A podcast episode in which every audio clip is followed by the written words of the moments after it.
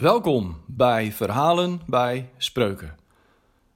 Dit keer de vijfde aflevering waarin wij stilstaan bij Spreuken twee, vers zes.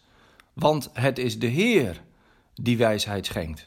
Zijn woorden bieden kennis en inzicht.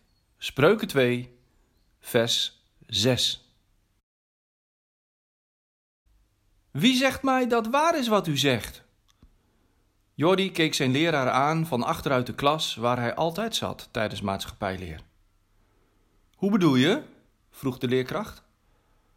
Nou, u zegt wel, het is goed dat mensen zelf mogen beslissen over hun leven.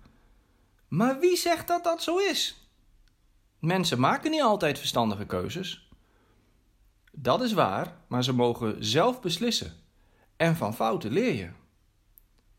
Dit was niet goed genoeg voor Jordi. Maar wat als je door niet zelf te beslissen nou grote fouten weet te voorkomen? He, als je bijvoorbeeld een moeder hebt die vreemd gaat en die daarmee een scheiding veroorzaakt en het gezin kapot maakt.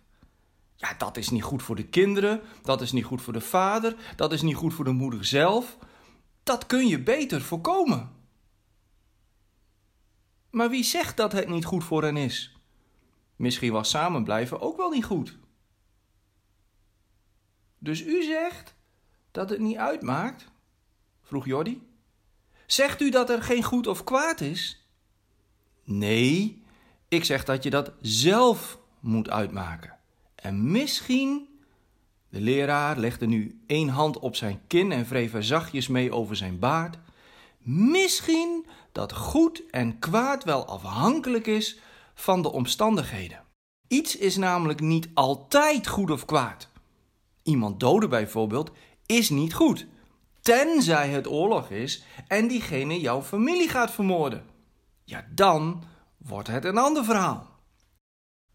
Jordi wist niet meer wat hij moest zeggen, maar hij wist wel dat hier iets niet klopte.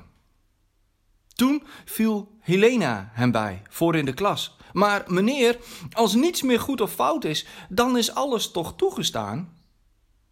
Nee, want er is wel goed of fout, maar dat is niet absoluut. Maar wie beslist dat dan? Het was Tom die nu het woord nam. Niemand, zei de leerkracht, dat doe je alleen zelf. Toen werd het Jordi opeens duidelijk waarom hij hier zo moeite mee had. Hij zei, maar dat is toch ook gebaseerd op iets? Leg uit, spoorde zijn leraar hem aan. Nou, er zit altijd iets achter datgene dat je vindt. En je vindt iets goed of slecht omdat. Daar heb je een idee bij. Daar heb je een reden voor. Maar dat idee, die reden, moet ergens vandaan komen. Ja, zei zijn leerkracht, dat is algemeen menselijk.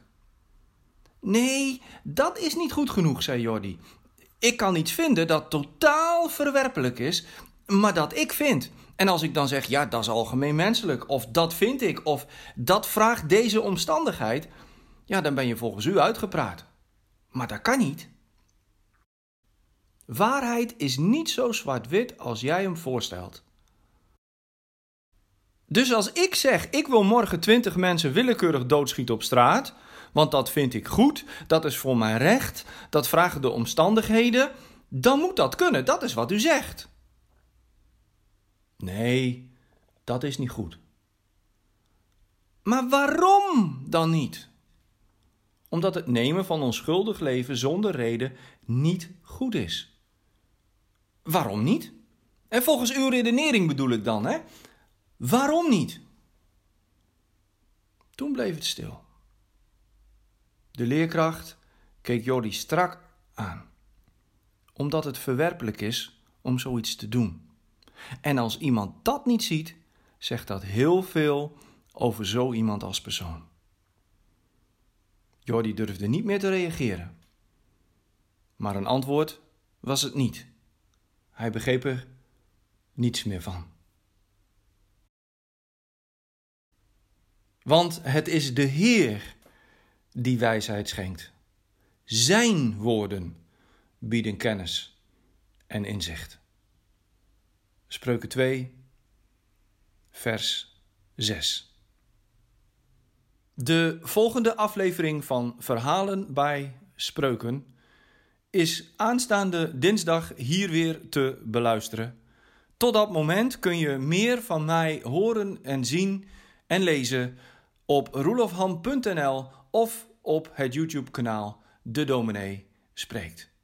Misschien zien we elkaar daar en anders tot dinsdag. God bless.